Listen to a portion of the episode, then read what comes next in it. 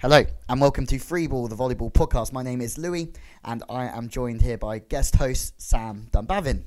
Lovely to be here. Thanks for having me on. All eyes on Hamburg, two days away. First game uh, hits on Friday. It's currently Wednesday in the recording studio of Crystal Palace in London, and we have a real special guest coming on the show today. Tim Simmons has been involved in beach volleyball since anyone can remember, and he really is an encyclopedia of beach volleyball. So we're going to talk all about Hamburg, his opinions. We're also going to get all the stats that he brings to the table in his role of working with beach volleyball database and also working alongside the FIVB in just being a fountain of beach volleyballing knowledge. But today, me and Sam will have a quick look through Hamburg and what we think is going to happen over the next couple of weeks before hearing the opinions of Tim Simmons himself. So, Sam, what do you reckon? Um, well, uh, I think we were going to talk about the, the men's first. Um, and we were saying before the program that really it's um, kind of a three or four team race, in, in, in your opinion, Louis. Um, what do you think? Who who uh, who's who who stands a chance of taking the title for you in the men's side? It's crazy, isn't it? We look at the way the men's game has shaped up over the past couple of years. That in some ways, one team out of 12 could win it. And then when you look at the main contenders on form, four or five. So you could look at even there's a case for Lucena Dalhausser or there's a case for still for Alison or teams like that. But really, we've had the Norwegians at the forefront of everything, having won what five in a row last year, three in a row this year. Mm. Um, Stoyanovski um, and Krasilnikov having won two already this year and then you look at Evandro Bruno coming to the forefront again, they would be your three main hitters, maybe Fijalek and Bryl as well. Yeah, talk to me about uh, and Bryl. How do you see them playing out in this tournament? They're a team that can make the final four, in my opinion. They can make the finals. Have they got enough to win it? If you look at their track record, they haven't won a World Tour event, but they've lost in the final four or five times before. Does that show a team that can go and win a World Champs? You wouldn't think so because you'd feel that you'd have to be in those situations more or less all the time to be successful. But you never know. Like they're they're good enough. It's just can they pull it out the bag on the big occasion, having failed to do so mm. multiple times before is is a massive, massive um, question for them. Can they do it under pressure? Yeah, and uh, let's talk about uh, some German teams. Do you see any German contenders in the men's side of the draw? Thole Wickler, I think, uh, are the team. They surprised a few in the World Tour finals last year, making the final rounds. Home stage, big occasion, yes. Will they be one of the best teams? Will Thole be one of the best blockers? Absolutely. Is this World Championship maybe a little bit too soon for them? Potentially. But could they reach the ladder stages? Yeah. But are they a winning team? I, I don't think they've quite got it to go all the way, but they can definitely be in in amongst it come business time. Okay, and uh, another team to throw out there. We haven't talked about them yet. Um, they're definitely a big tournament team. Uh, Nicolai and Lupo back on the circuit. Uh, what's your thoughts? Uh, he was obviously here. Um, Nicolai and Lupo have struggled with injury problems. Can they? Yes, this is why it's so open. Of course they can. They can beat any team on their day, like, and they've they've got so much experience. But have they had the off season? Has Lupo had the amount of training sessions and game? Is he as in rhythm as other teams have been playing? No. So is he going to be feeling confident in what's happening? Probably not hundred percent. But can they can they get there? Yeah, but I would say a fifth. Mm. I, w- I would have Nicolai Lupo in as a fifth at the minute. Uh, let's talk about a team that has just been grinding out results. Um, Herrera Gavira, thoughts? Can they win one? Top 10, yes. 100% top 10. Top 4. Oh, are they big enough? Is the question. Yeah, they've made a final this year, but if you look at the teams at the moment, Mol Sorum, Stoyanovski Krasilnikov, Evandro Bruno, they're packing massive, massive blockers. And that might just be their downside come come Hamburg. Are they quite big enough to go and make four or five blocks in a set because that's what well Evandro can make four or five aces, Mol can make four or five blocks.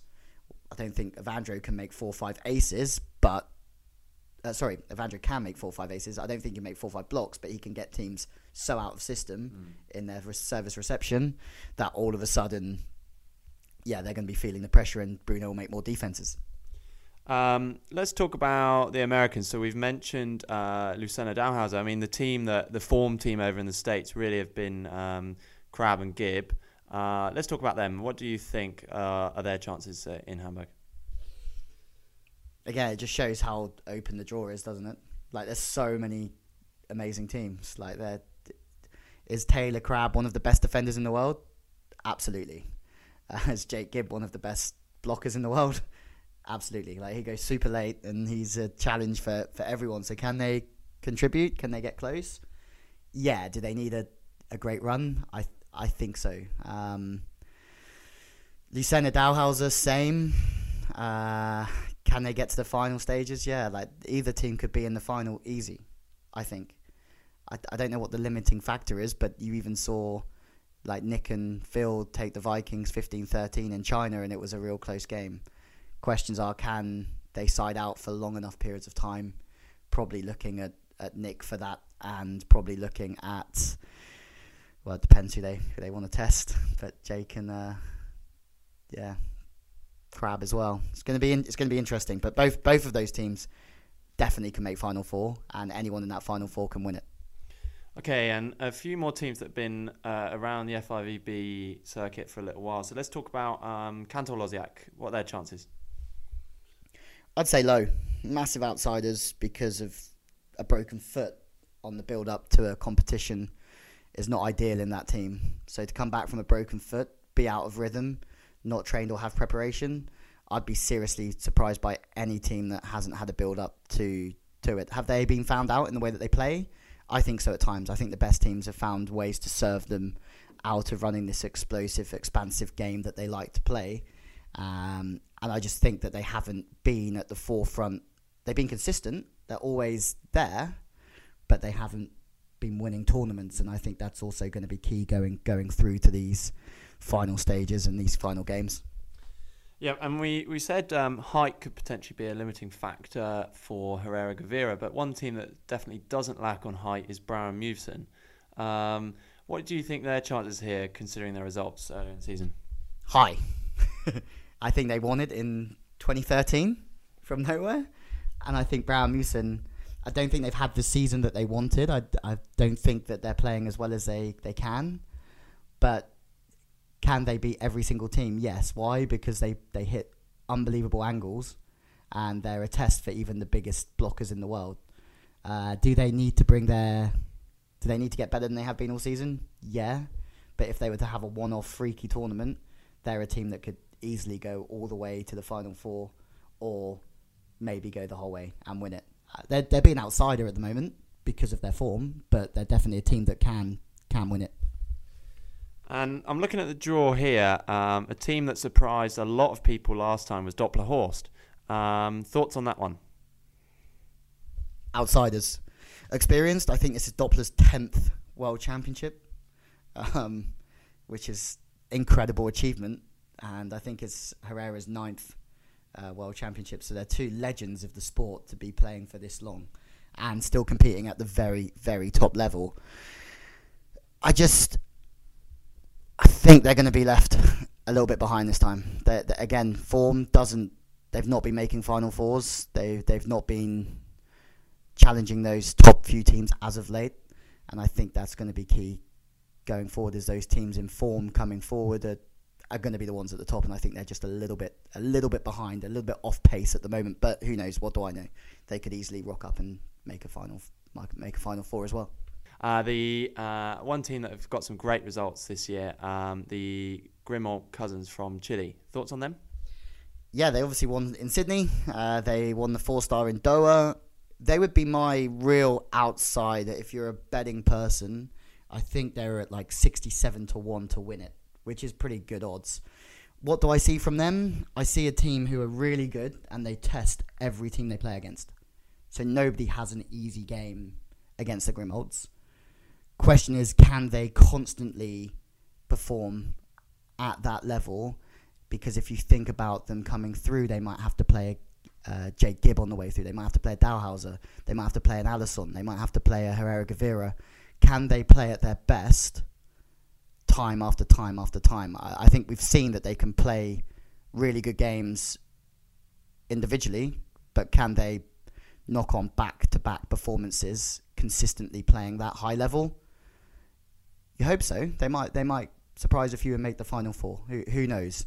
Um, but they're definitely being a massive outsider at sixty-seven to one. Hey.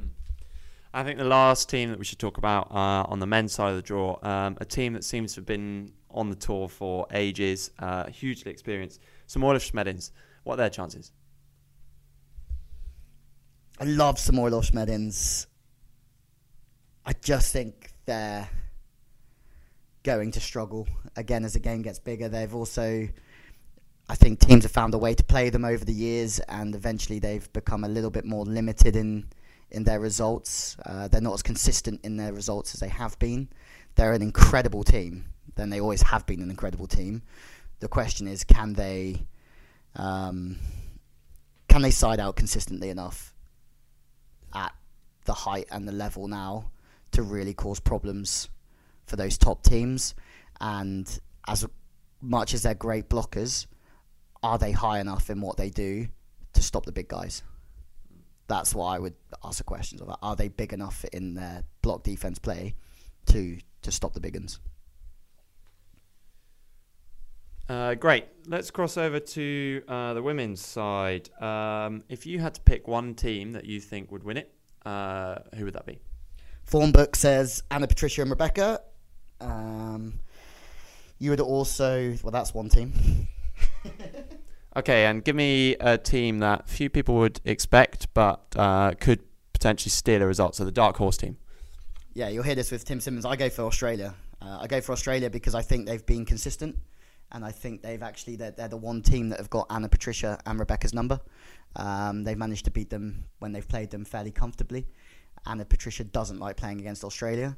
Uh, but then on the other side, Kerri Walsh Jennings, Brooke Sweat had a great performance against the Australians. Then you look at Duda and Agatha. Like the depth again in the women's is is really good, and that's before you look at April Ross and Alix Klineman. That's before you look even further, like Laura Ludwig's in the draw as well, the Olympic champion, who's still rising and coming back from obviously having a year and a half out, uh, having a child. So again, there's really good depth there. Who takes it? No idea. Uh, let's talk about the Canadian pair up of uh, Pavan and Melissa. Um, thoughts on them? Yeah, didn't even didn't even mention them. Hey, um, they're there to win, aren't they? Let's let's be honest. Like they're a fantastic team. Um, but both Canadian teams, after setting the world alight last year and being at the top of the world rankings, haven't been on the podium as much as they would like to this year. So have they proven that they're world class? Yeah, 100%. They're, they're world class, but they're, like we're saying, like about the Americans this time, they're not the teams that are currently on the podium week in, week out. That Does that matter? No, because Pavan is one of the best, if not the best, blocker in the world. Um, and that's usually good enough to take your take your team to the top. But then in Melissa, they have an outstanding defensive player as well. So mate, this sport is so open at the moment. It it could be one of in each gender it could be one of 10 teams that that take the gold and that's the beauty about the world championships it's no longer brazil versus the usa or a brazilian team will win it or an american team will win it it's so open because now there's 10 players at six foot five in the women's or six foot three where before there was one or two there was kerri walsh and she was the biggest and misty was had the best ball control and the best vision and work behind her. But now there's 10 teams working off the same philosophy, and it's just so, so deep. It's crazy. Um, let's throw another team out there, the Czech ladies. Um, talk to me about them. Yeah, hasn't been the best season for them, has it? They've uh, they've fallen off the radar a little bit. I think finishing 25th in Ostrava was a bit of a bit of a slap in the face for them. That was a competition where they wanted to back it up from last year and go and podium and go and take a gold uh, and it hasn't happened. So their build up hasn't been good. Their camp isn't in the best shape, um, and I think that's going to cost them. I don't think they'll get past the fifth. But again, they I could be completely and utterly surprised. Like who who knows? Okay, um, let's talk about German pairings. So we mentioned Ludwig. Um, any more? So there's Borger Sude there. Um, thoughts on them? Thoughts on the German chances of a podium here? Funny. Um, all this merry-go-round of, in my opinion, partners. I think it'll be great for Tokyo.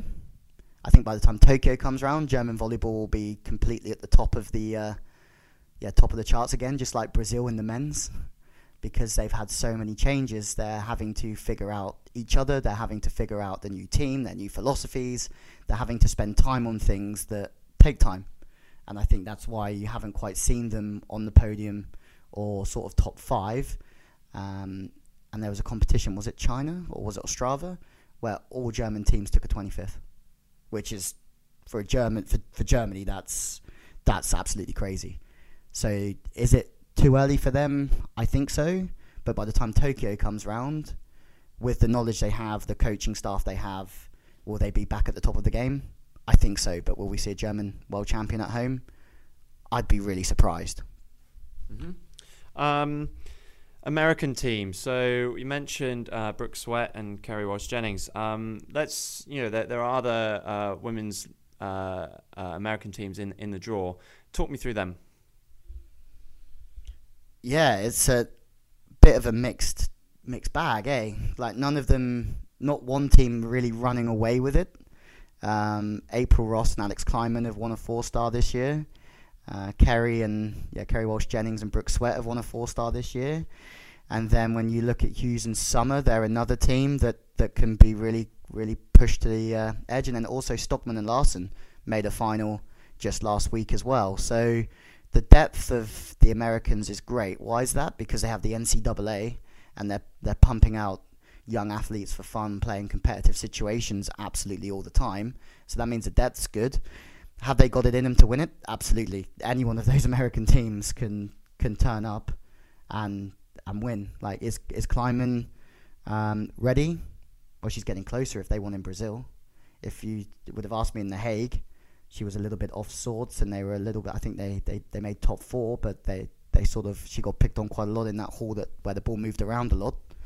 But really, yeah, any of them can. And Brooke Sweat's playing great as well. Like and Kerri is being Kerri Walsh Jennings and being a trooper. Crazy. I yeah, the Americans have got depth.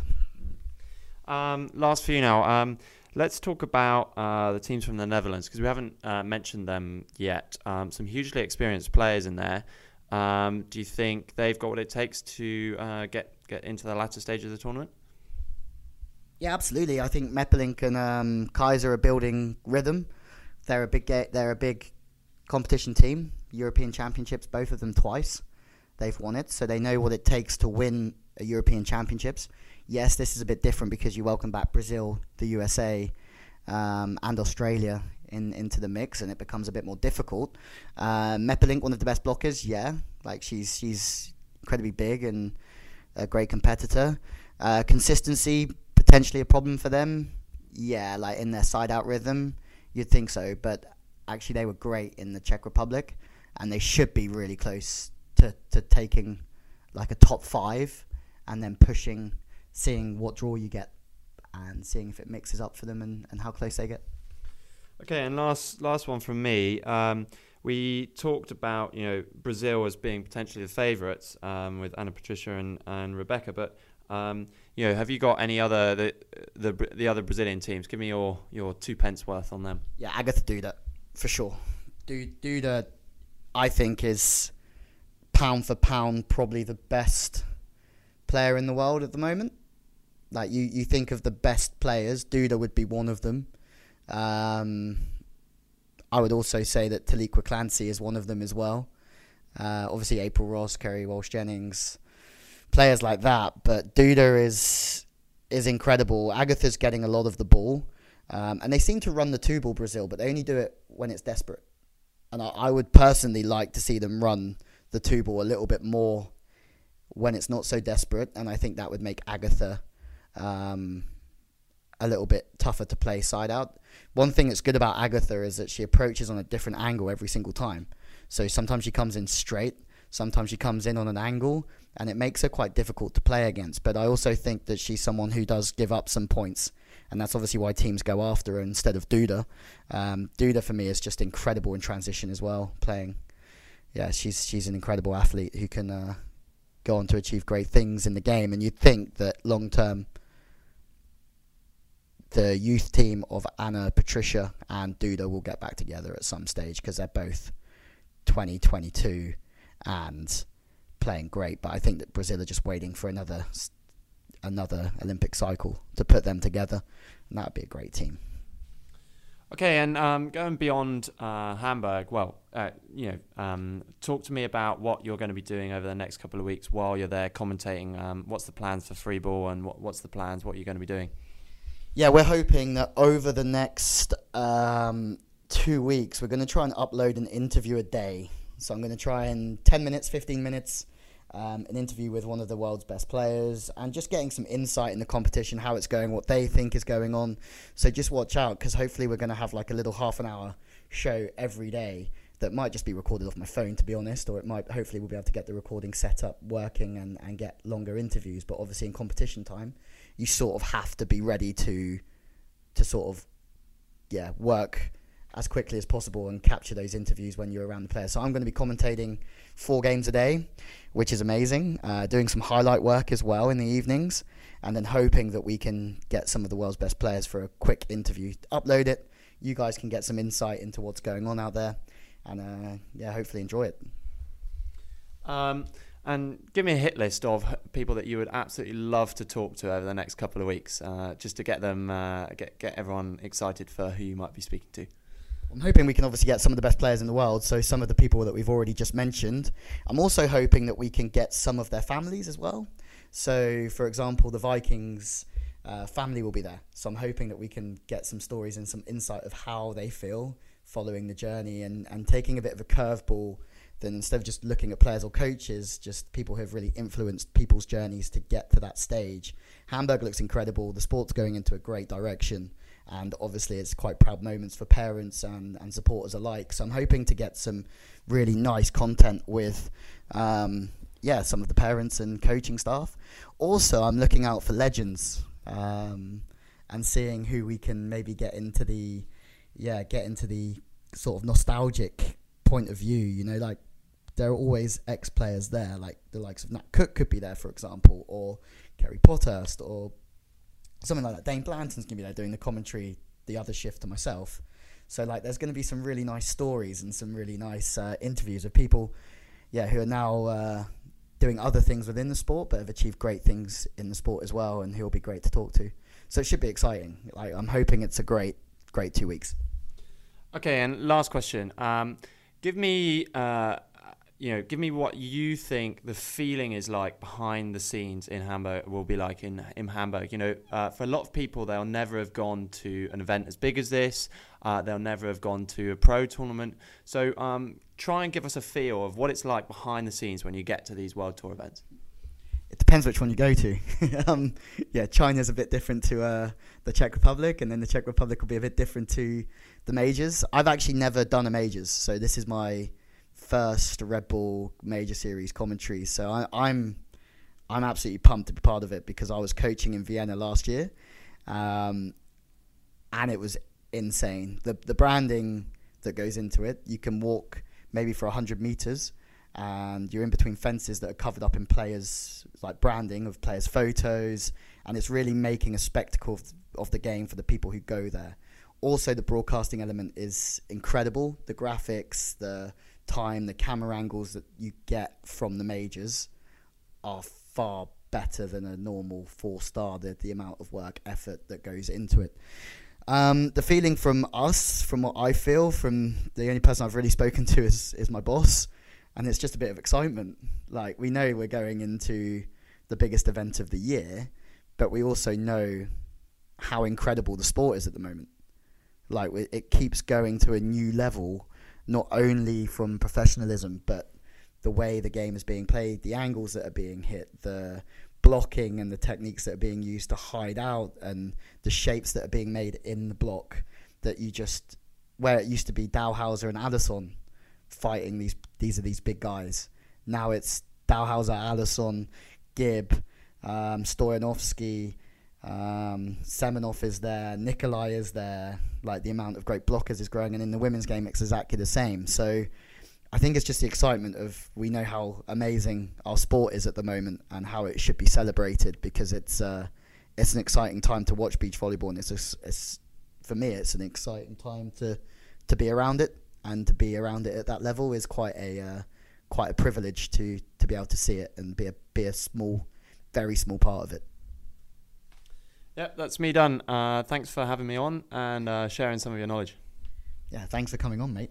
Um, right, so we go now to Tim Simmons, uh, an interview with one of the most knowledgeable men in beach volleyball. Who, well, you'll hear his story of how he randomly got involved in beach volleyball and what a crazy journey it's taken him on all around the world over the last few years. So enjoy. Tim Simmons is not a player, he's not a coach, but he is a press officer and a very knowledgeable man about the sport we all know and love. Thank you very much, Sam, as well.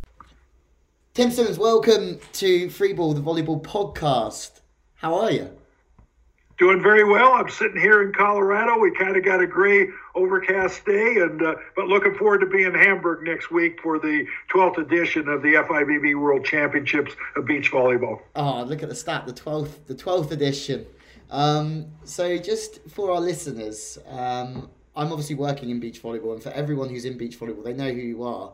You're you're the stats man. You're you are probably one of the most knowledgeable, one of one of probably the most knowledgeable man or person about beach volleyball in the world. Would you would you say would you say that's not a bad? Well, uh, I would say I'm maybe one of a handful because you never know the world's a very big place, and so there might be some place over in Europe or Africa or Asia or down in South America that know just as much. But I'm very fortunate to have a good colleague in a guy by name of Dennis Wagner out of Chesapeake, Virginia, who has created the beach volleyball database, which is bvbinfo.com, where he compiles all this information. And so uh, I have the good fortune of working with him that I can do it.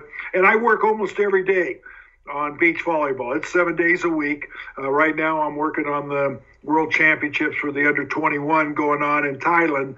And uh, and obviously next week we'll be involved with the uh, event in Hamburg. Amazing. So you work for Beach Volleyball Database and you work for the FIVB as well.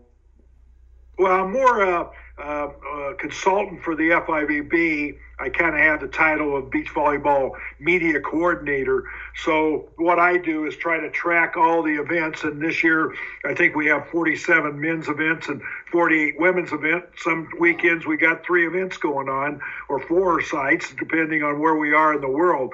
So I'm a consultant for the FIVB, and then I assist Dennis Wake. Uh, I'm not a paid employee, but because his database is so uh, valuable, uh, and Dennis has a full time job uh, uh, working in Chesapeake at another uh, venue as an IT person, then I kind of do the daily work of updating things. Like today, we had a change with the German team. Alexander Walkenhorst from Germany had to withdraw because of a right wrist injury and replaced by Jonathan Erdmann. And so I had to update you know, the database there to make sure we got new team profiles for Erdmann and Winter, and um, then the matches there in Pool A with teams from Brazil, obviously Mol Sorum from uh, Norway, the top seeded team and the favorites to win the gold medal, and then the Cuban team. So had to update those uh, sketches. So it's kind of a day in day out thing. When they're in China, I'm up at two in the morning, uh, yeah, event, and uh, over in Europe, it's only eight hours difference for me here in Colorado, and uh, if they're in Hawaii, it's even a boom. yeah, it's, it's yeah, it's even closer. So no wonder you're right. so knowledgeable because you you live and breathe it, right? Re- well, results, it's stories. like anything else. I've been doing this for 52 years. Um, I started out as a, a freshman in college um, back in uh, 1965, doing stats and uh, so forth. So you know, when you get involved with something, you just go full throttle with it. And so once I got involved with beach volleyball back in the 90s, we kind of created the first uh, uh, results uh, computer program that could produce results for a 32 team bracket tournament. Then the FIVB saw what I was doing. They hired me in 99 um, to start following this stuff. And then Dennis Wagner came on. So it's yeah, it's kind of like a full time job, but it's a labor of love. Uh, I really don't work; it's just a labor of love. It's yeah, that's a nice way of putting it. But it's it's an incredible database for anyone who hasn't been on it. You have everything from players' birthdays to who's won the most gold medals, what's happening now, what's happening on this day. Like 30 years ago, you get reminded of that could be the day that Karch Kiraly won something somewhere, doing doing something like it's it's amazing. So con- well, uh, it's congratulations. A, it's something that um, you know people. It's not like in our, our our country with football, basketball, baseball, where they have every stats known to man to cover it. And you know, um, was a guy hit right-handed, left-handed in baseball? What does he do day or night? We're not as thorough as that, just because it's just two of us. But there's still a need that people will say, well, who's won the most gold medals? Well, Emmanuel and Ricardo as a team, and Emmanuel as an individual. You got to be able to answer those questions. If you don't have it, say, hey, wait a second, I'll be back to you in an hour, and then update it. So there'll be a lot of questions coming out of uh, Germany. Obviously, there'll be a big press thing. So what happens if a team from, uh, eh, let's say, Rwanda wins a match? Well, when's the last time a African team won a match? So we've got to have that information. Dennis Wagner will be on site. We can produce it. So uh, again, our job is to help the media. The media has three things. You, as a broadcaster, you want access to information, access to the competition, and access to the competitors. And if I can do all three of those, I'm very successful in my job. Yeah, you you're very successful at your job. You um yeah, you make me sound really knowledgeable. so, so thank you very much. Well, the key is uh, I've always said because I've worked with enough broadcasters doing American uh, um, football and basketball, especially on the collegiate level, that I produce the idiot cards for the talent so they look good, right? Yeah, you, you 100% do. When you turn around and if this is definitely not a true stat, I can't ring it, but if you were to say um, outruns April Ross, this is her yeah, 300th uh, FIVB World Tour event. She's won 65 medals and she's made 85 Final Fours. That's not because the broadcasters sat there and figured it out. It's because of all the hard work that you've done. So, yeah, it's um, as much as I do quite a lot of my own research and I get to know the people, and this podcast is definitely helping. Um, all those stats are, are all you. So, thank you very much. I actually didn't have a chance to personally thank you for everything you do and how you help all of our broadcasters as well not our broadcasters. The well, we appreciate that. The the one key, as I've always told people, is a broadcaster is sitting there, and it depends if he has a, a color analyst. You've got to describe the action. The color analyst has got to make a comment on the action, but since you're in the booth by yourself, mm. you've got to not only describe it, but you got to commentate on why they did certain things. But for you to supply, well, here's April Ross winner of 24 FIVB World Tours medal. Here's April Ross, who just won her 700th career match. You want to put a little relish around those players and their accomplishment. April Ross as a player is fine, but who is April Ross? Yeah. What has she done in the sport? Yeah. And and that's where I come in to help you supply some relish to the commentary. Yeah, our um our job's to tell a story, isn't it? That's what I try and do is to tell the story and and you yeah.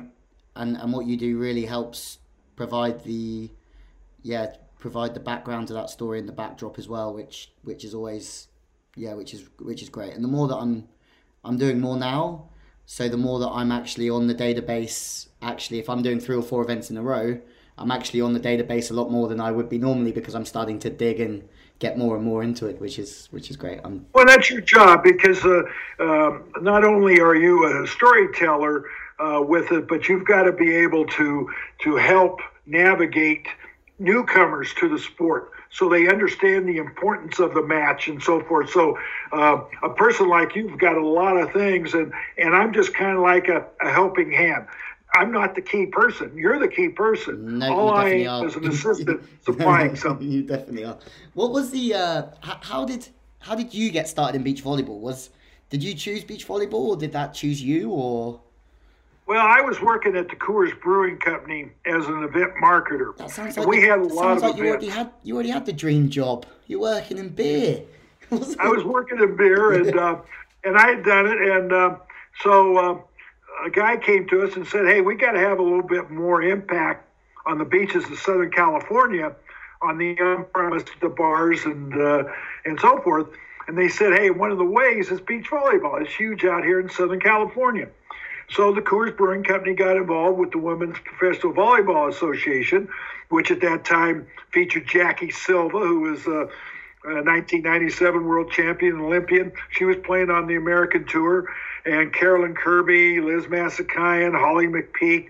So you know they had an assemble of players, and so I went out to the event and I noticed of all the things they had, they had no one supplying information.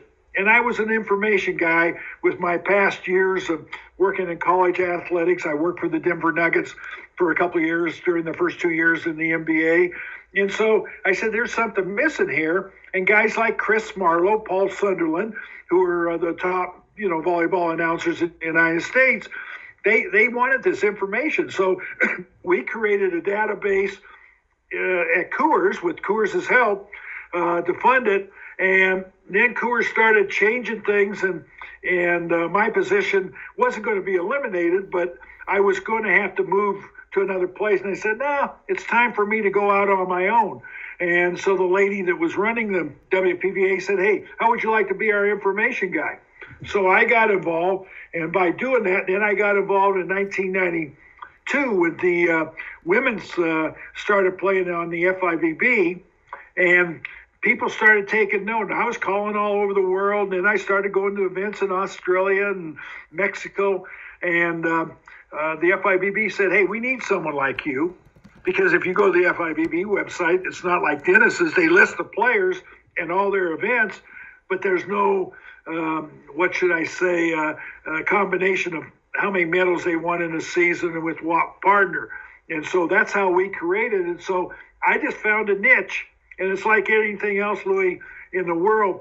You, you, you want to find your niche so you can get involved and bring something to the party. And because of my background in college athletics, professional athletics, I was able to take something that was missing from volleyball, beach volleyball at that time, and do it. So um, it's made a good living. I haven't really had a real job since 1992 when I left Coors, and just been following volleyball. I work for ESPN here in the states, doing some media operations at basketball tournaments in South Carolina now, and the Wooden Legacy out in Southern California. I work on college football award and so forth. So uh, I made a nice living. I'm probably making more money now than I ever made when I was working at Coors, and I was paid handsomely. That's amazing. Good good work from you. How many countries have you has has the sport taken you to? Because you you've been on I, tour. we've been in. Uh, if someone had asked me in '99, how many countries did you really want to? I just like going to Hawaii. That was to me was a nice trip. But I, my wife and I have been to probably 50 over 50 uh, countries and territories. Uh, probably been to almost every country in Europe. Uh, I think I'm missing Ukraine and uh, a few of those places, but uh, I've been in most of the countries in uh, in Europe. Uh, I've been on all five continents. Done South Africa, uh, event down there in Cape Town when we had it. Obviously, been to Brazil doing events and, um and did a lot of world championships. I've worked five of the six Olympics. Um, I didn't work London, which I heard was maybe the best, people tell me, but it was very good. So, uh, you know, I've been around, so I've probably seen more volleyball as an information guy than anybody in the world. I, I don't. Yeah, I, I don't doubt it. I think the first time I, I don't want to say the first time I probably met you. It might have been in Long Beach, back in 2015, I think. And I was just mesmerised Okay. with with how uh, yeah professional you were and how knowledgeable you were. And what was I 25, 26 at the time. Very raw to the commentary scene and maybe the coaching scene as well. But uh, yeah, just taken back with your knowledge and passion for the for the sport. It's it's amazing. You mentioned your wife. Your wife travels with you a lot. Do you, you work together? Yeah, um, I always kind of feel uh, it's a team effort. Uh, kind of came from my parents because uh, my dad coached basketball and was an athletic director. And he always told me, he said, one of the keys is making sure your family's involved. Because there's a lot of times when you're out and about, and the family's over here in a separate unit, and you become separated. So they have to become kind of a force. Then I went to the University of Iowa to get my master's degree, and the SID there, George Wine's wife, was very involved in running the press box with him. And so when I started doing college athletics, the guys uh, said, well, You're bringing your wife in? I said, Hey, she's part of the team. And of course, you know, at that time, women weren't allowed. And I always said, Hey, she's part of it or it's not a deal.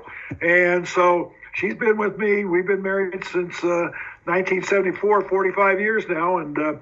she's worked almost every event with me. Hasn't been to every event, but has worked every kind of event, is very instrumental. And, and she works at the event. She's just not there to watch the action. She's working with photographers. If you come up and say, hey, Tim's not around, but can you get this profile or something? She'll know where to go. So it's a team effort, and, uh, and marriage is a team effort. Uh, you know, uh, my dad always said that uh, when you get married, uh, uh, she's got to be a she's like a team, and she's the manager. I'm just kind of the flunky. That's that's unbelievable. And Lynn's obviously come to Hamburg with you as well.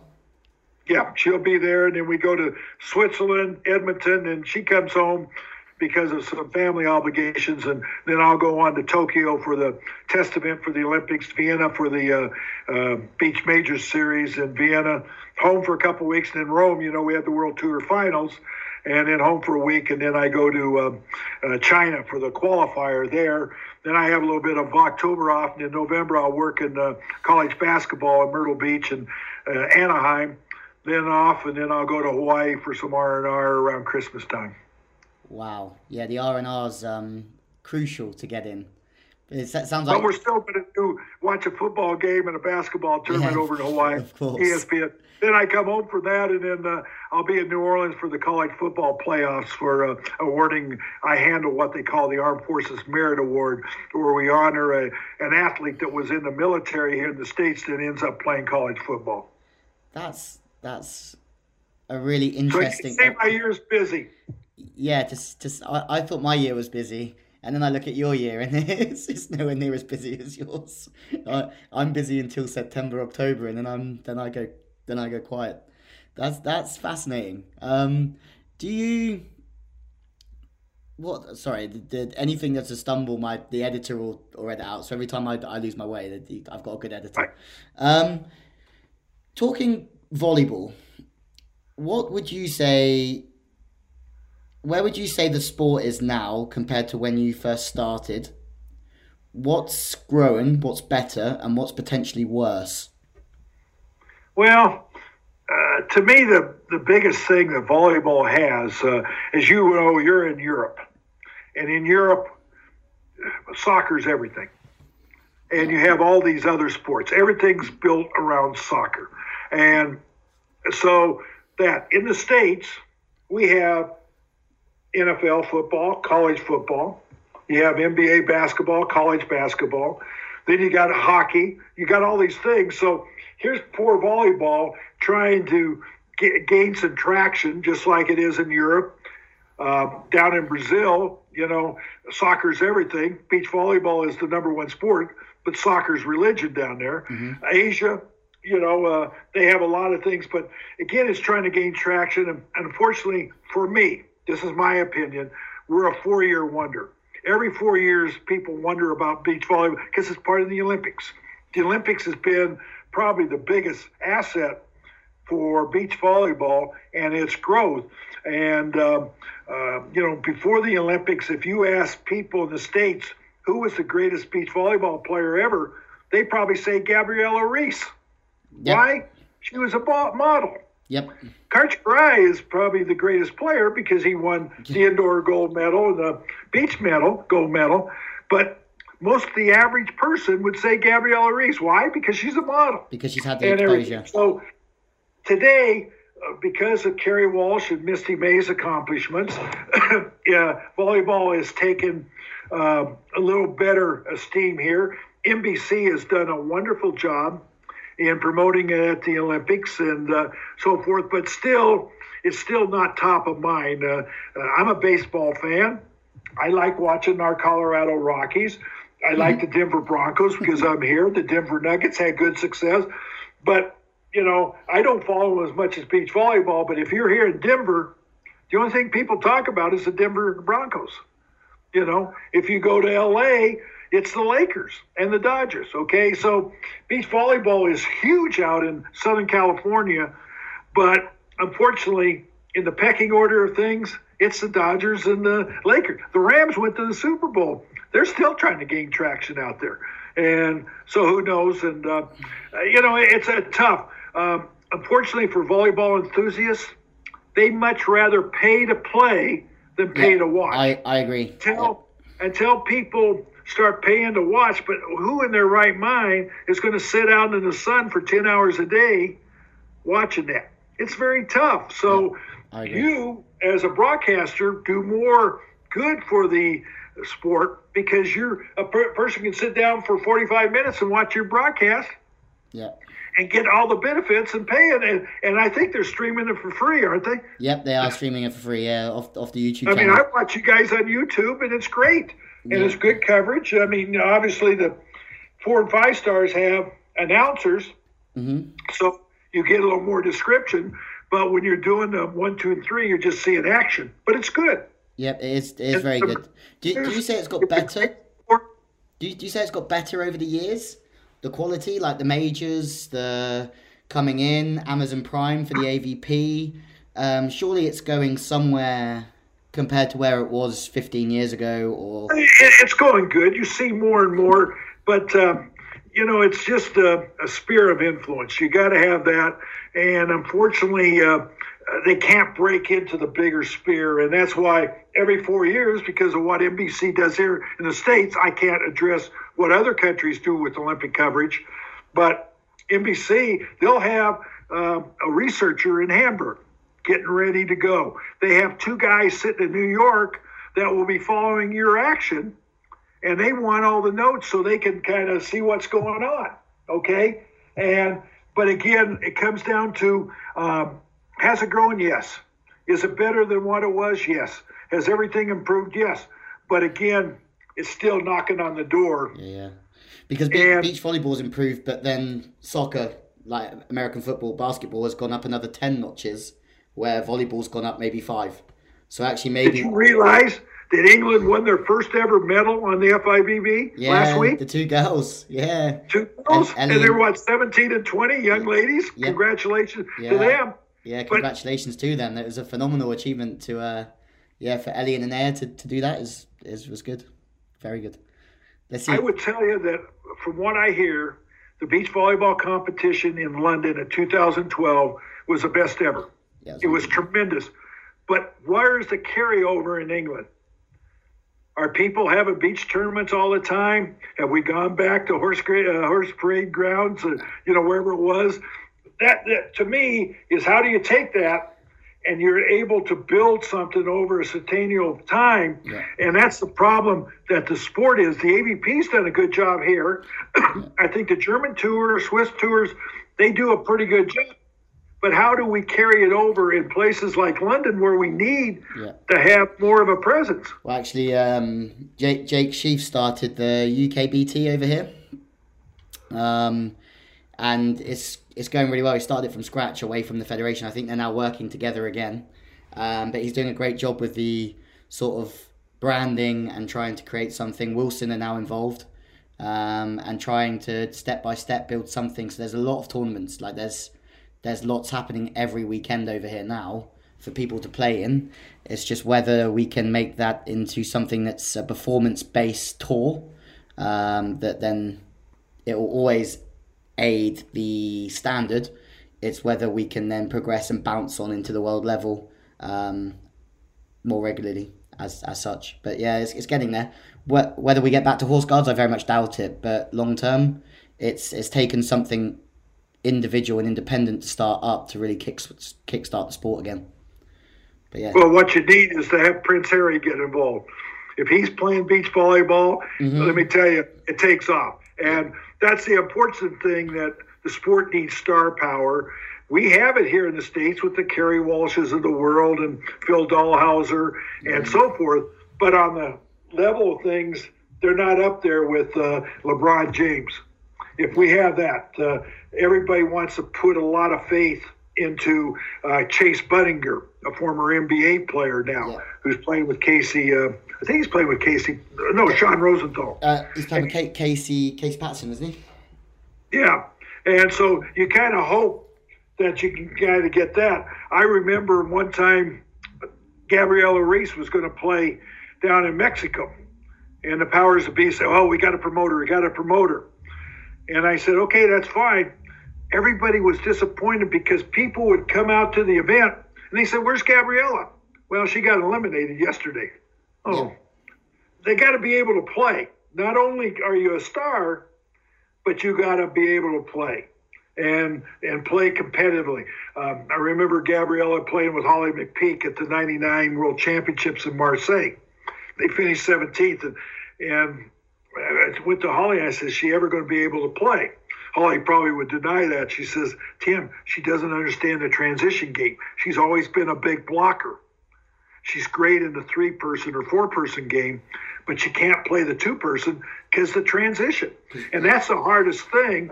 And, uh, you know, if you watch uh, uh, how the players take, it takes a player, except for the Misties and, and Kerris of the world, it takes them three to four years to get their legs and to understand the sport. Indoor is such a fast game. Bam, bam, boom. And the beach, you know, the ball is set high. Got to get that player. They wipe their hands and then they go to hit and everything. So it's just a different game. Some college coaches love it uh, from the standpoint that uh, uh, it helps the girls learn the whole game. It's kind of like a point guard. A point guard probably in basketball should learn how to play center and forward so he understands what these guys have to go through, just like the center and forward should learn how to be a point guard. Yeah, yeah, exactly. A little learn the empathy for whole everything. game. And and that's what you have to do. Uh, one thing that's helped in beach volleyball in our country is the NCAA here uh, creating beach volleyball championships. I was down in Gulf Shores, Alabama, at the first of May, and I've been to a lot of beach events, probably close to 200, and that ranks in my top 10. They did a wonderful job. ESPN had coverage on all five courts. They had two big video screens. Um, it was wonderful. Didn't have big stands. It wasn't, you know, uh, like a Beach Major Series event that is Right. like a five star hotel. Yeah, yeah. It was a wonderful event, and they have done a wonderful job in creating that. But because of Title IX, it's only women. They don't have men. Yeah. And so the U.S. has got a good feeder system into it. I mean, if you look at the World Championships here, you got Tina from Latvia, played at USC. She was probably the number one player in the country. You got the McNamara twins, who are from Canada. They played at UCLA. They won the championship. And on that UCLA team was Sarah Spasso, who's playing with Kelly Claes. And Kelly Claes and Sarah Hughes, who's now playing with Summer Ross, won the World Ch- uh, NCAA championships for, uh, uh, who should I say, for USC, Southern California. So the Americans have got a good system to develop. Where the Europeans have done a good job is by developing youth. And they have great uh, uh, CEV through their Youth World Championships 17, 19, 21, whatever. And if you look at it, Europe has really come on. This sport used to be more about the Americans and Brazilians. But if you look lately, it's the Brazilian. I mean, it's the Europeans. Right now, we did a poll of the coaches the top three teams to win medals will be Europeans for the men. That's never heard of. It's usually been Brazil and who else? But you got Mol and Sorum from uh, um, from uh, Norway. You got the Russian team of Oli and uh, uh, I call him the K man. And then you have the Polish guys, uh, Bryl and uh, Fijalek. Yeah. And they're right now considered the top three teams in the world. Yeah. The women, you still got uh, Agatha and Duda, and then uh, the new team, Rebecca and uh, Ana Patricia, are one, two. And um, God, where did I put my list here? And the third team will be Bansley and uh, Wilkerson from Canada. But, but then it's, uh, it's crazy, those- right? Those are the coaches' favorites, the medal. Yeah, that that's crazy. I but then Australia are going really well on top uh, in the women's, and then in the men's as well. You've still got Evandro and Bruno. Like they're unbelievable. Well, I think uh, Evandro, the Brazilians, you know, had a big change during the season last year. Then they had another change before the start of the season. Um, first time ever in Ipanema uh, that a Brazilian team didn't medal or place on the, the Final Four. Uh, that was in May, but they're coming on right now. So Brazil will be a definite factor in the women's. And I look for Evandro and uh, uh, Bruno to be right there, along with Alison and um, um, Alison and Navarro. Uh, they'll be very good. You can't, you know, Alison, as someone told me, is finally getting in shape. Yeah, he's he's coming back, coming back strong. What's the um?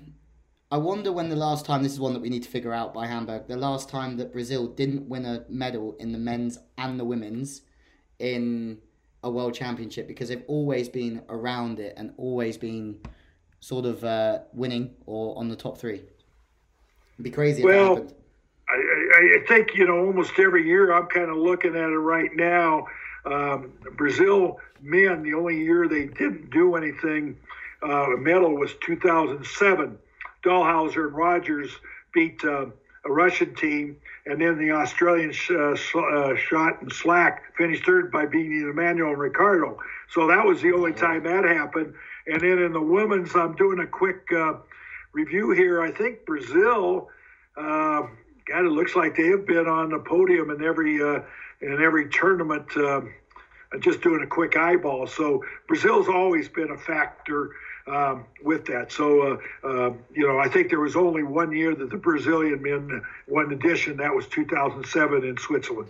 Wow. So you're saying the only time that Brazil haven't been on the podium is in in a World Championships is in 2007 always, in the men's. From what I'm looking at right now, I'm just doing a quick research. I think a, a Brazilian men's or women's team has always been on the podium, except for 2007 men.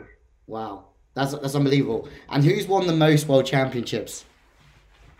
Uh, overall, if you look at the total medals for thing, Brazil has won 31 medals in the previous 11. Okay, that's men and women. That's 12 gold medals, uh, nine silvers, and 10 bronze. U.S. is second and at 15 total medals.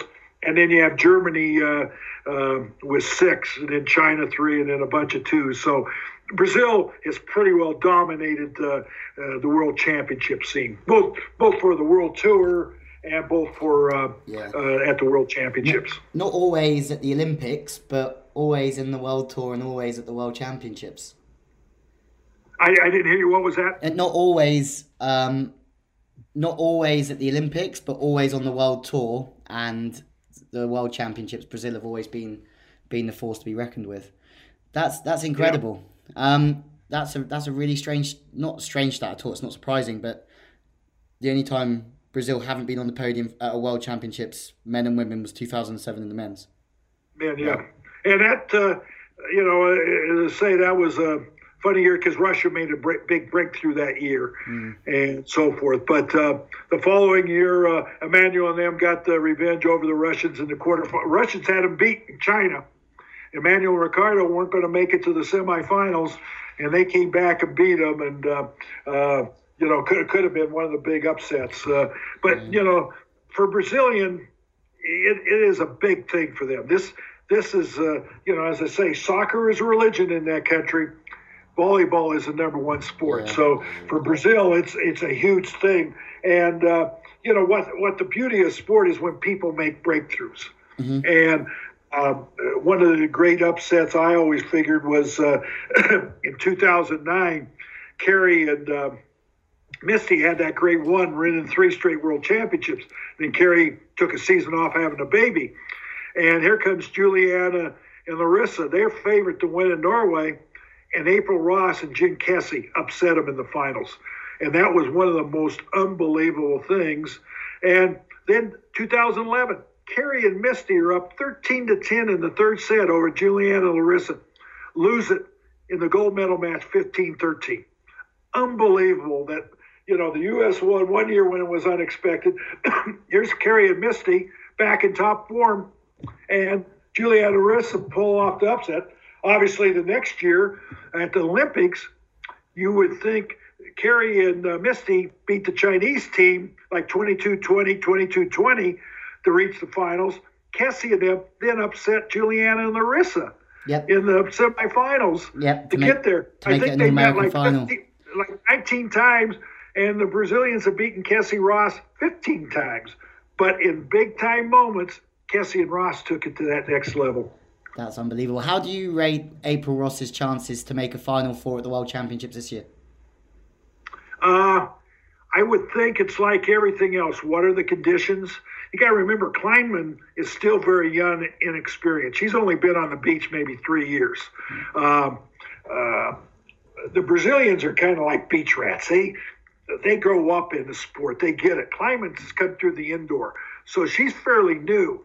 So how is she going to handle it and doing it? I think they have a good chance um, in the poll. Uh, I think uh, uh, they got a vote to win a gold medal uh, out of the things, but in the poll that uh, um, uh, I think uh, Agatha and Duda got six votes to win it. Uh, uh, Rebecca and Ana Patricia got five.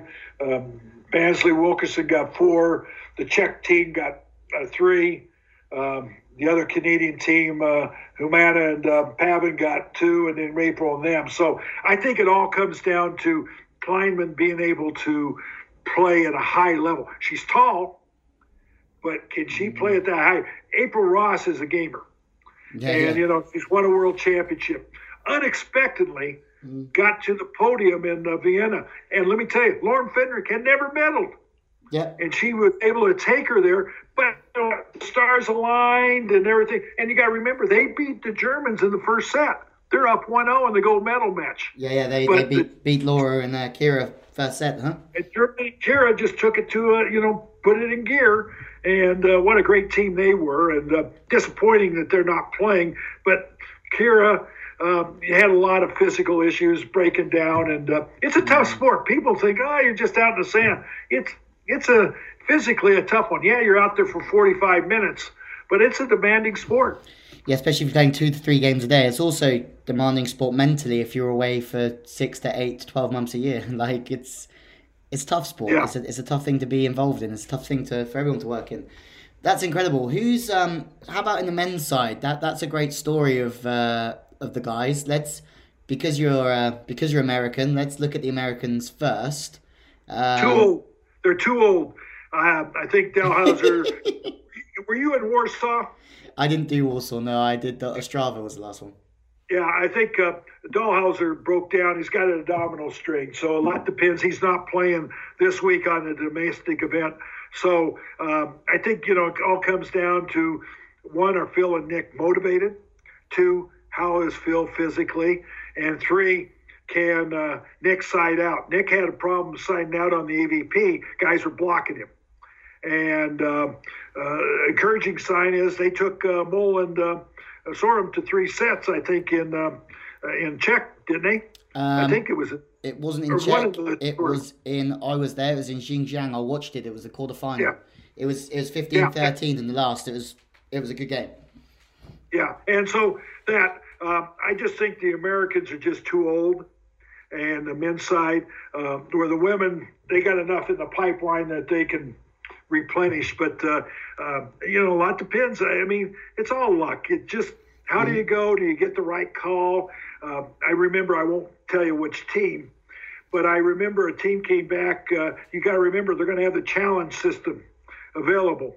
If a team would have challenged the last point, they could have won the match or at least continued the match, but they didn't challenge it. So the team A won, or team B, if they had challenged it, could have extended the match. So you know that's another factor is, and and that team that didn't challenge hadn't been in the challenge system, so they didn't understand it. No idea. So again, there's a lot of factors. What's the weather like? Uh, uh, who gets up ready to play? Uh, uh, you know, I think right now, if someone asks me, I think a Brazilian team will get at least one or two medals in the women. and the Brazilian team will get at least one medal in the men. And outside of that, can Mol and Sorum continue this great run? I mean, you know, they got a 23 match winning streak snapped by Evandro and Bruno. So, you know, uh, what kind of psychic will that play? Uh, um, in the final, uh, Olympic qualifying event in 2016. Ludwig and Walkenhorst had never beaten April or Kerri. But in the semifinals in Hamburg in the FIV World Tour event, uh, Laura and Kira won. They broke the streak. And then they went up. They went up from there. It just that helped them so much. So do you think you're going to see that. Do you think that's, that's the same? the beauty this events, any event, is the surprises. Do you think that's the same with the men now? Do you think uh, Bruno and Evandro that was the win that they needed to really believe in the team to now go out? Obviously, Evandro and Bruno have both won world championships as well. So when you think about pressure, they've already been there. They've done it. They've played in big games. And I'm not saying that Mol and Sorum. I think they're the best team in the world. Mol and Sorum. I, I honestly, honestly think they are by the way they're playing is incredible but it'll be a different test for them at a World Championships because that's sort of where history's made a little bit, and and it'll be interesting to see how they are in those situations under that pressure. I think I think Vandro and them uh, uh, probably are the chief ones. I uh, Bruno is a tough competitor. Um, you know, has great family line. Uh, you know, his uncle was. Uh, um, uh, Oscar Schmidt, the all-time leading Olympic scorer in basketball. Um, just knowing what a competitor Bruno is. Uh, this guy fights you day in, day out. Evandro is one of the great servers. I mean, when he's got that serve That's going, ridiculous. he's unstoppable. There's only been one other server better than him. and That was Igor Kolodinsky. And Todd Rogers says you never want to get hit in the chest by Igor's serve because it's going to go right through you. Yeah, And Evandro is probably not as fast a server, but man, when he's got that thing going, it's interesting. And so uh, they had a great run at uh, in Vienna and surprised the world. And uh, you know, here's Alison and Bruno. They finished like ninth or something, and had troubles and and that. But I think Evandro and Bruno, just because they won the last event, are the team that kind of give Mol and Sorum the best one. Um, I expect that the uh, the Polish team will be right there. Uh, I like to see Alison Navarro. If Alison's on, he can be very tough Yeah. and go with there. And I don't think you can forget the Dutch guys. You, think know, they Bra- surprised the world. In, yeah, they surprised the world in 2013 and did that. And of course, the German team, Athol and uh, Wickler, could be a surprise team. They finished very well last year at the in Hamburg. Um, they've come through. Um, I mean, they were beating Dalhausser and Lucena Hanley uh, before Phil got hurt uh, there in Warsaw. Uh, they could be a factor. So uh, you know, there's a lot of them, and the Italians, Paolo Nicolai, Lupo. Oh, They could be very solid. Well, and the Spanish team, you know, has played a lot. Uh, you know, experience counts for something. Well, I'm gonna give I'm gonna give you a stat because of this podcast, and I can't I can't tell you I can't teach you much about beach volleyball because you know bloody everything. But um, this is Herrera's ninth World Championships. That's that's some effort, isn't it? Yeah. Um, so well, you know, Emanuel and Natalie Cook always had the thing, and they were at all the Olympics and that. But Herrera, I remember when he came onto the scene, and he's playing with Javier Bosma, and they took that silver medal at the Olympics. Came from nowhere to somewhere, and and that just propelled him. But you know, here's a guy that came through the youth system in Spain, got into the thing. He and Rayo Mesa won a world championship, a youth thing. So uh, he's developed from ground up. A great blocker. That team's very served. And uh, you know, anytime you play them, I mean, they they haven't been as consistent as they like, but man, big time players make Yeah, big yeah, time plays and sure. big time games. Well, you say consistent. They haven't consistently been in the top four, but I think it was. I can't remember the stat. It's going to be a rough stat, so please, uh, whoever's listening, don't quote me on this one. But I think it was out of the last 45 events, they've only been outside of the top 10 five times. So like they're, they're constantly around the top 10. They just can't turn those top 10s into medals. Well, they're always right there. The one thing that the American players always say the toughest part, the Europeans have it pretty easy because they don't have the travel mm-hmm. and they can get home real quick, spend a few nights at home, come back.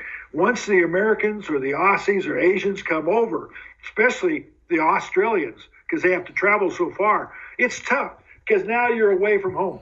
Europeans, I mean, because the tour is really based around European events every year. Yep. And everything, and especially for the big events, uh, they have the advantage because they're at home. Yep. And they they're into the system where the other teams have to travel far and uh, so forth. And uh, uh, you know, Karch Kiraly told me he says, you know. John loved traveling. I don't like to travel so and that's why Karch never played in a lot of FIVB events because he didn't want to travel. But again, he was a big time player Yeah. that made big time plays and big time games. Yeah, and now look at him. He's coaching VNL and he's traveling every week. Yeah. He's traveling more. but I guess it's easier on your body when you're a coach, right? yeah, I yeah, I think so for sure. Who would and you? his kids are growing. You got to remember, a lot of these folks have families, and it's tough to leave home and that. And uh, John Hyden even told me that one time. He he says, you know, the toughest thing about traveling is you're away from mama and the kids. Yeah, and he's he's been playing a long, long time. John Hyden, fantastic player. Yeah, that's that. So I'm 45, 46 now, and still playing. I mean, obviously he's not in the World Championships, but uh, he's still playing very much on the domestic tour. Had a medal, oldest player ever to win a medal on the FIVB World Tour, and that was earlier this year, I think, in uh, Malaysia. Yeah, that's interesting.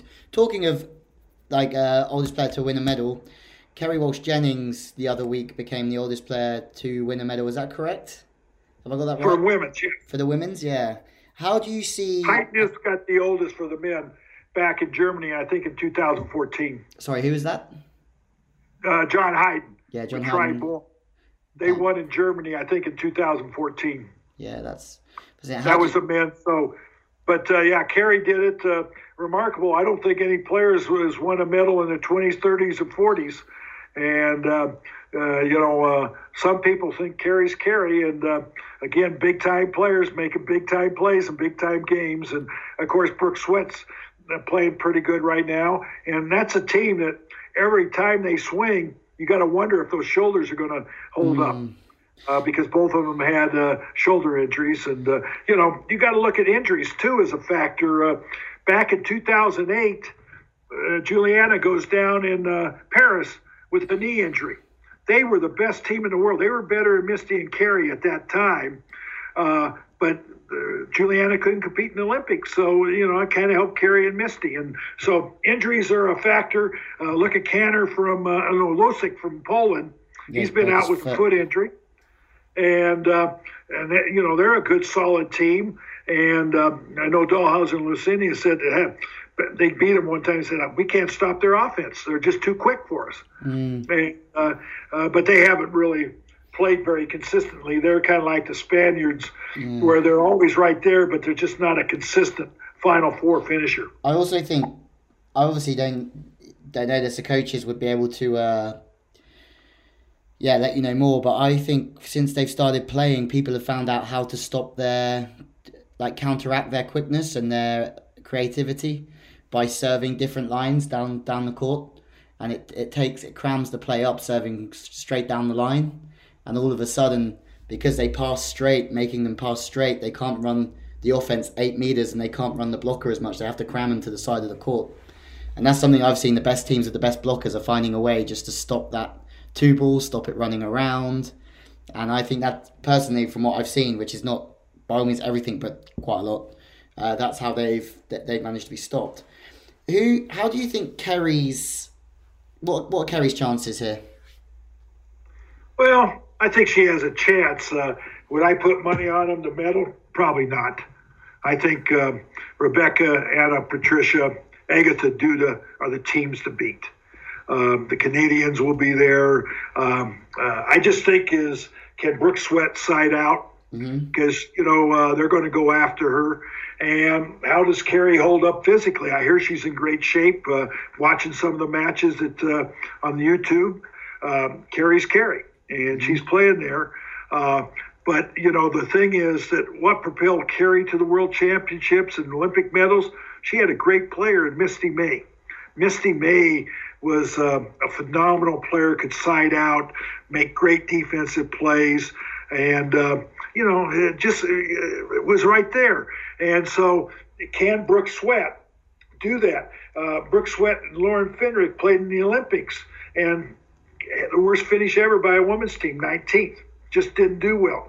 But Brooke is revitalized right now. She's playing with Kerri. She's probably got a great deal of confidence in Kerri. And so that's going to be the key right there. And again, you know, health. I mean, you know, these are not spring chickens out there. Kerri's 40, what's Brooke 35, something like that. Don't have it in front of me. But uh, they're a little bit older. And uh, if you look at uh, uh um, the Brazilians, I mean, Ana Patricia and Duda, they're 20 years old. Mm-hmm. They're young chickens and all that stuff. Yeah, yeah. And uh, Rebecca's 26. Agatha now is also, 36.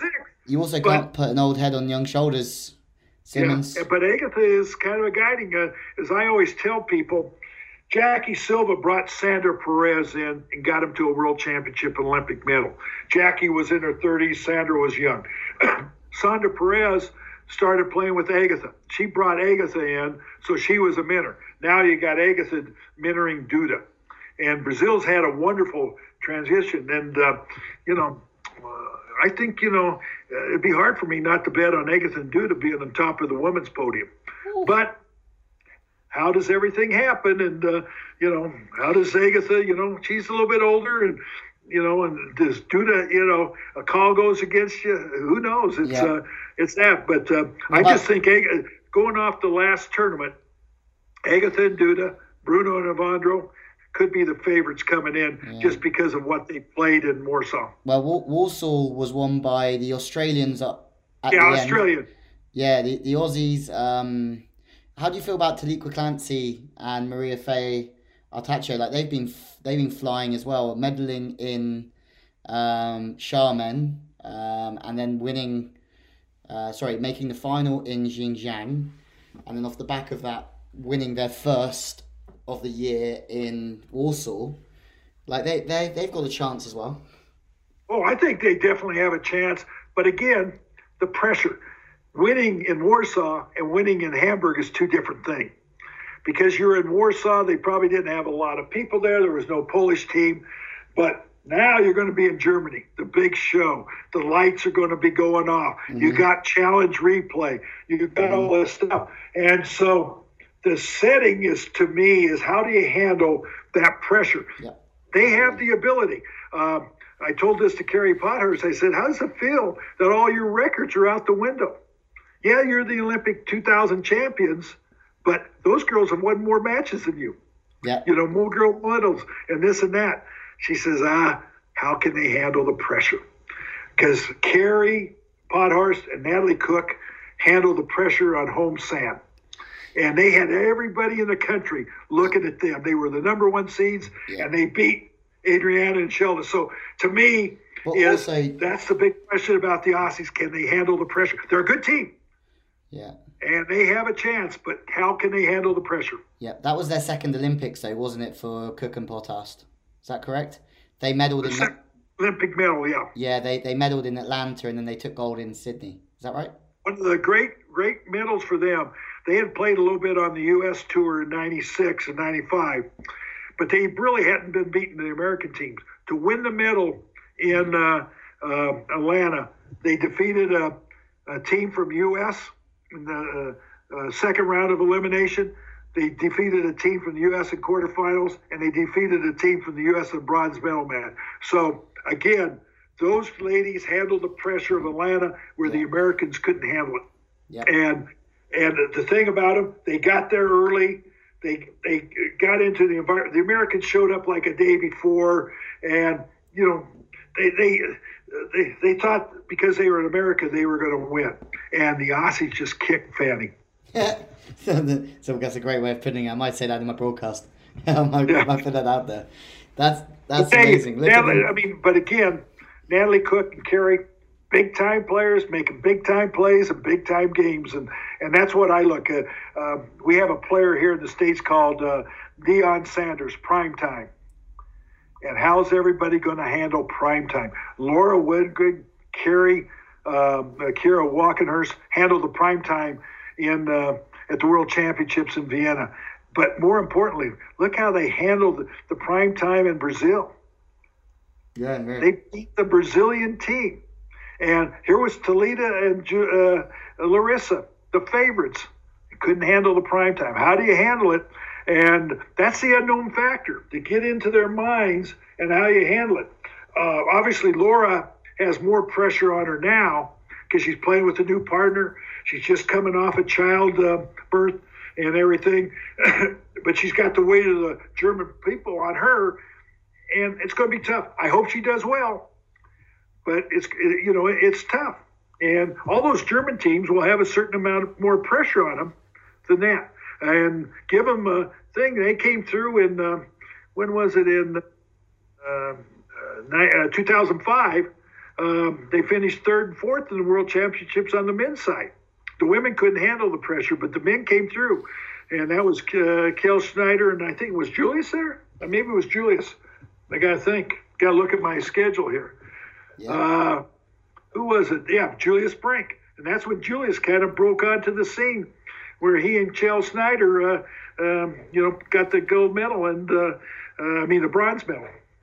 Yeah, and then obviously he went on a romantic relationship with Reckermann for a long time. They won the world champs. Then they won the Olympics. Well, they they handled it well, and they won the world championship 2009, and then obviously in London getting that, and uh, uh, you know they they trained hard and and they paced themselves. You know where the Brazilians were playing in almost every tournament. Uh, Jonas and Julius kind of paced themselves and really didn't get themselves burned out. Yeah, and of course, injury, huh? Injuries were a problem tell, always for Brink Reckermann. The Olympics and World Championships are easy events compared to a World Tour event. You only have to play one match a day. Mm-hmm. Whereas in a World Tour, you might play two to three, depending on the schedule. Yeah. That's... Back in the old days, Todd Rogers used to say, I'm not warmed up until my fifth match of the day. Because they used to play five matches back in the old days. Yeah, and, and let me tell and that was side out scoring. Todd, Todd Rogers, the professor, probably, yeah, one of the best, if not the best the world's ever seen, or one of the smartest for sure. Yeah. Legend. Um, Okay, couple of quick, couple of quick. Lou, I wanted to add one thing here. Yeah. You were talking about changes. One of the biggest changes to the sport has been the coaching. Yeah. And the coaching because they're watching other matches. Back in the days when I first started, a team A would be playing and their next opponent was team B, but they couldn't watch it. And they didn't have any film or anything like that. And nowadays, every match seems like it's uh, you can get a copy of the match um, you know, players watch everybody. They see everything. If they're playing, their coach who can't be coaching on the sideline may be watching the other match, or they might have someone else filming. And so I think the coaching and the technology of the coverage of the sport has really changed the sport. So teams are better prepared for matches. And the countries that have, you know, big time programs, you know, they have trainers and masseuses, and then they have coaches and team handlers, and yeah, so it's such a different game that way compared to what it was when yeah. I first came on in well, the even, late '90s, uh, early 2000s. Even since I've started coaching, the yeah, there's always been video around, but the access to it, even in the last ten years, and how quickly it loads on your computer. So there would have, there's a time where it would have taken an hour or two hours for the video to even load.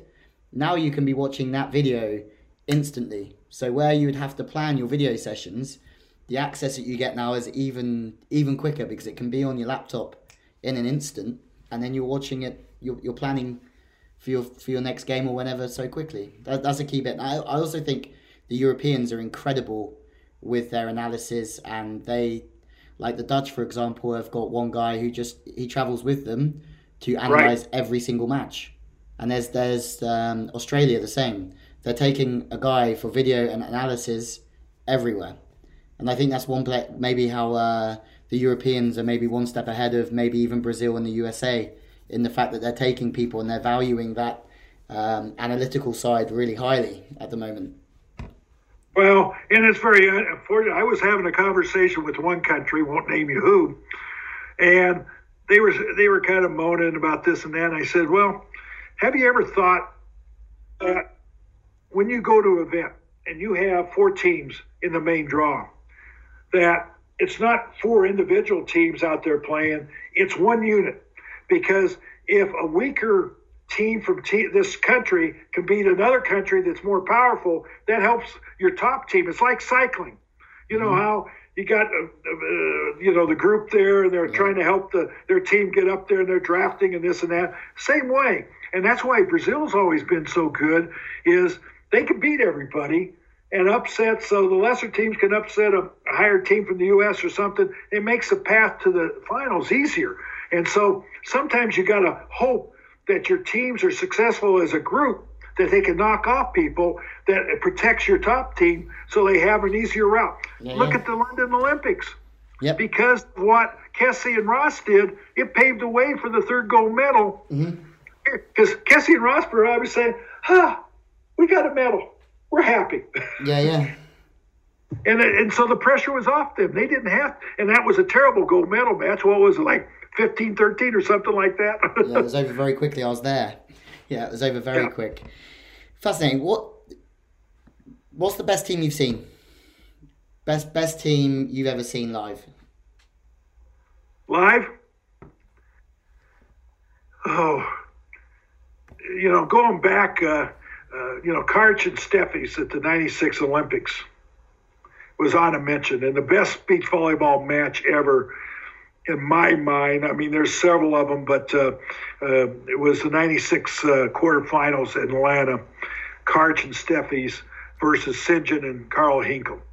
Because here was uh, Sinjin, uh, the first legend in the sport, Karch, who, you know, was going for um, uh, the gold medal sweep indoor beach.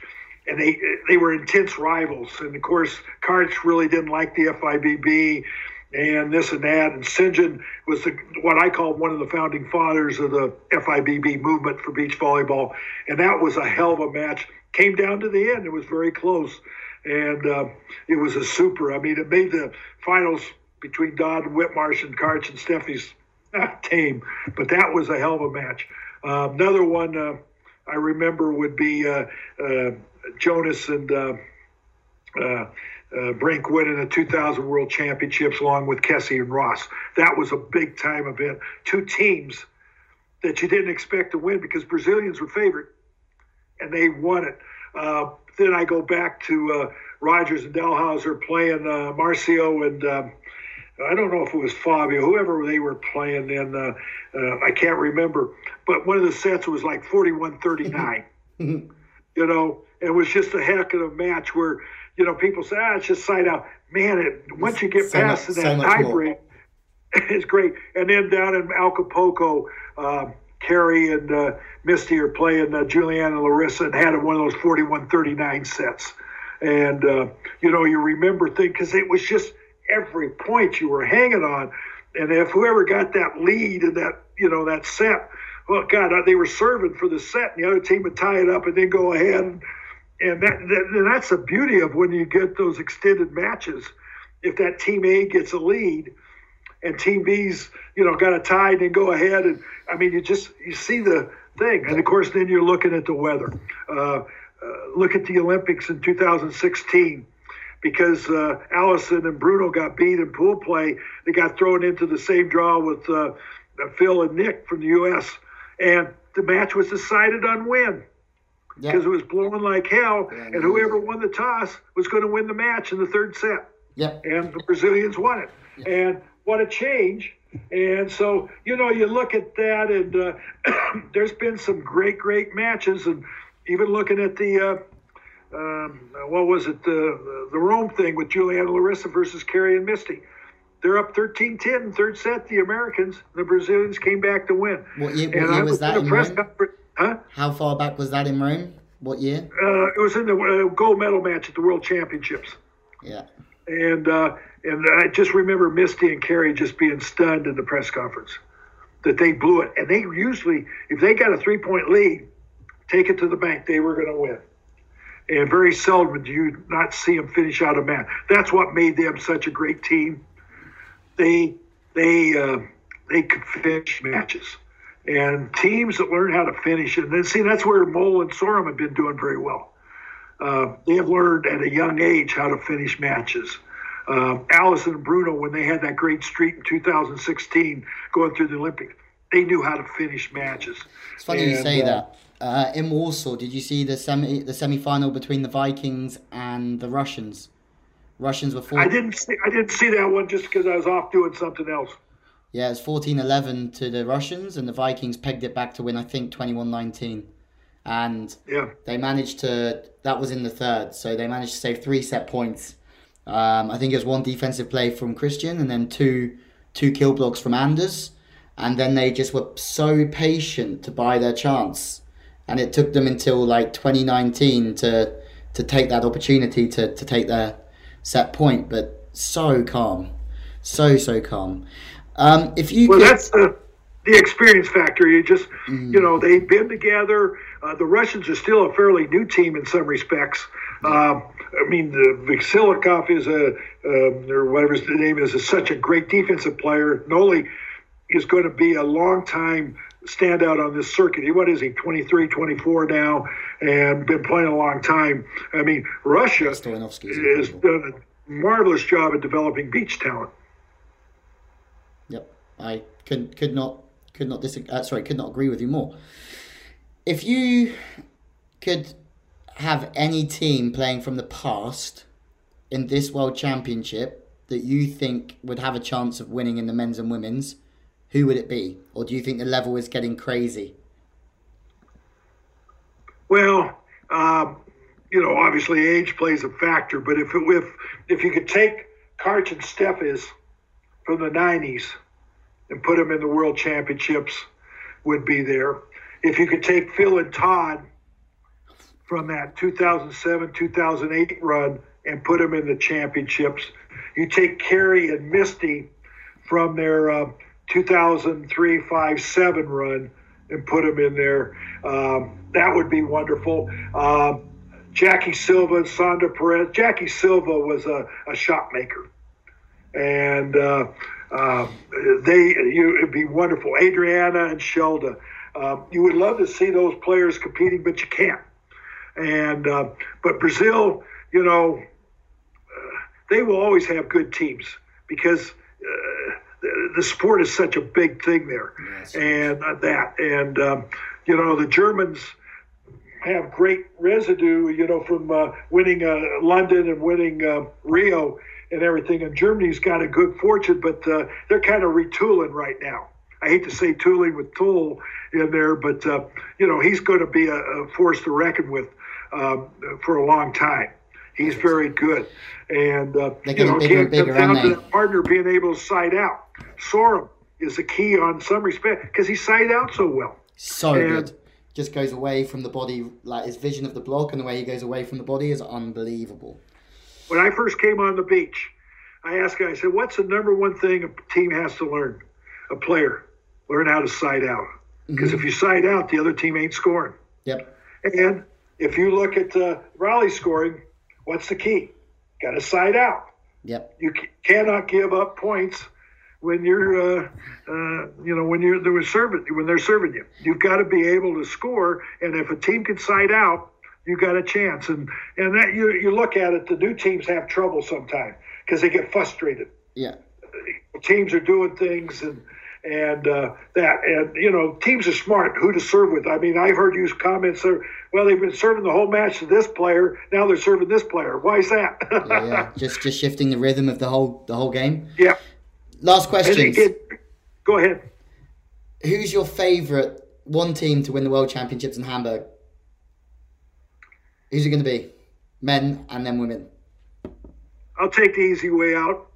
Mol and Sorum for the men, just because I think they're on a heck of a run. And uh, I'm going to say uh, Laura and Maggie for uh, the women. You go in Ludwig and oh that would Yeah, be that would be go out of line. I I forecasted the people after uh, looking at the Cubans in 2016, Nivaldo and uh, Gonzalez. Those Cubans were great players, and I went in there and I told everybody they're going to win the gold medal. Yeah. Ah, yeah, yeah, yeah, this and that. They win their pool. They had pool. They had the Latvians, yeah Alex and uh, Honest. They had uh, Bruno, and they had the Canadians. Okay. I don't I don't bet I don't I don't bet on volleyball anymore, but when I was in Rio covering table tennis, I bet on the Cubans to win their pool, and it was 40, 40 to one. And me and my a good friend of mine, Aiden, had a bet on them, and they made us made us good money because they we, we knew how good they were from the World Championships, and we're like they're going to win their pool. Had the same thought. Yeah, but I'm gonna just I'm gonna go out on a limb and say that I look for Laura and Maggie because Laura is a heck of a player. Maggie's still in that transitional phase from the indoor game to the beach game. Uh, obviously, she's physically not as strong as Kira because Kira was a she was a horse out there. yeah, she big, strong lady. Uh, too bad her shoulders are out. I mean, if she was still playing, they'd be the favorites for sure. But uh, uh, I'm going to go out on the limb and I'm going to look stupid to a lot of people because they might not even advance out of their pool. Yeah. But uh, Laura's a big time player, makes big time plays and big time games. Yep, that's it. Um, okay, I'm going to do mine as well. I'm going to go Mol and Sorum, and I'm going to go for Australia in the women. Not a bad pick. Uh, let me tell you, uh, I talked to Louise Bawden uh, she's coaching at Stanford now yeah. with Andrew Fuller, who's the uh, the husband of Lauren Fendrick. and I asked her about her match because, you know, some way I thought that Kerri and April would lose in that quarterfinals to the uh, Bawden and Clancy. And she says, you know, the problem was we just did not handle the pressure. Okay, so I'm going to come back with the Aussies can they handle the pressure? They did last year in Hamburg. You know, mm-hmm. they got a bronze medal at the World Tour final. So this the atmosphere they all know it. But again, now you got people talking at you. You got interviews. Mm-hmm. You're on a big stage. Who are you playing? Mm-hmm. Uh, uh, uh, I think they're a team that's capable. But again, my question to them: How will they handle the pressure? Yeah, well, that's very very good. Who's well, I would say who's your outsiders for a medal, but you've gone for a big, a big bookie shot on Laura Ludwig and Maggie Kozuch. Who would be your outsider to medal? So somebody who you don't expect to.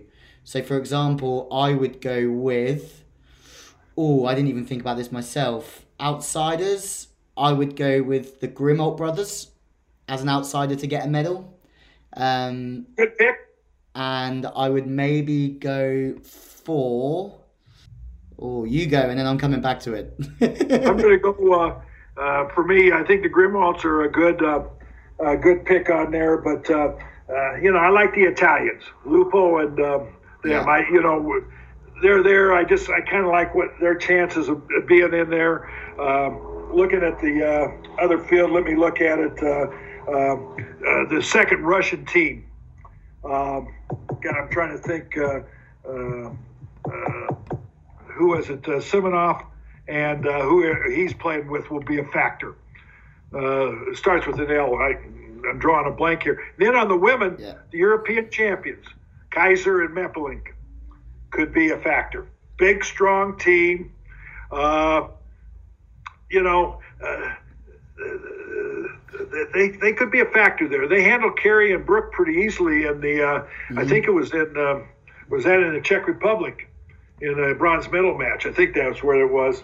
So I think that could be a, a factor on it. So, but there, I, you know, there's going to be some surprises. It's it's talk uh, uh, once we get to the elimination round. yeah, well, we're gonna. I want to try and talk to you while we're out in Hamburg anyway, and pick up on this. Uh, maybe a preview for the final because I'm going to try and record one, maybe just off my phone while we're out there because I don't think I'm going to have too much time, um, so to speak. My, do you know what?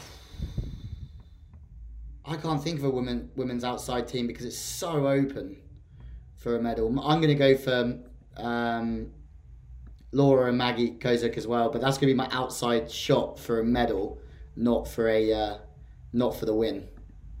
Yeah, and let me tell you, Borger and Sude from uh, mm. um, from Germany could be a factor too. That's an experienced team. they haven't done well this year uh, together, you know, with all the changes, but they could be a factor on it. And uh, you never know how that home crowd, you know, the home crowd can help you tremendously because it pumps you up and you play. And Laura and Kira, you know, used it to their advantage a couple times there in Germany. Excuse me. And Um, but on the other hand, sometimes the home crowd can put a lot of pressure on you. Yep, I agree. And and it's so you just never know how to handle it. And, and again, a lot depends on your opponent. A lot depends on the weather. A lot depends on who's refereeing.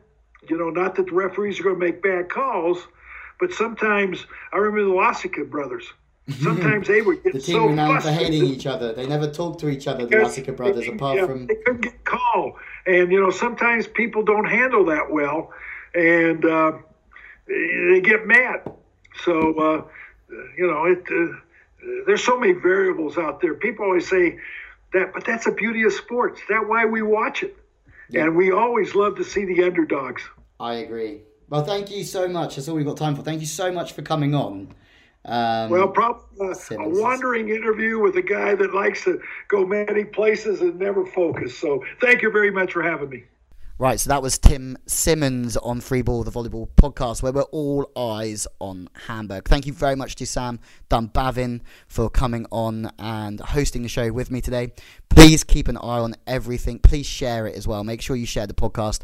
We're hoping to provide lots of insights from Hamburg and hoping that we can obviously keep growing the podcast, keep passing the pod. You can find us on Instagram, Free Ball Pod. You can find us on Facebook, and you can obviously download this as you're aware by now because you're already listening to it on all major podcast platforms. But from us, it's goodbye for now, and hopefully you'll hear from us in the next couple of days with some more interviews and reviews and just general chats about who's going to win the world champs. I don't think anybody knows. Anyway, thank you and goodbye.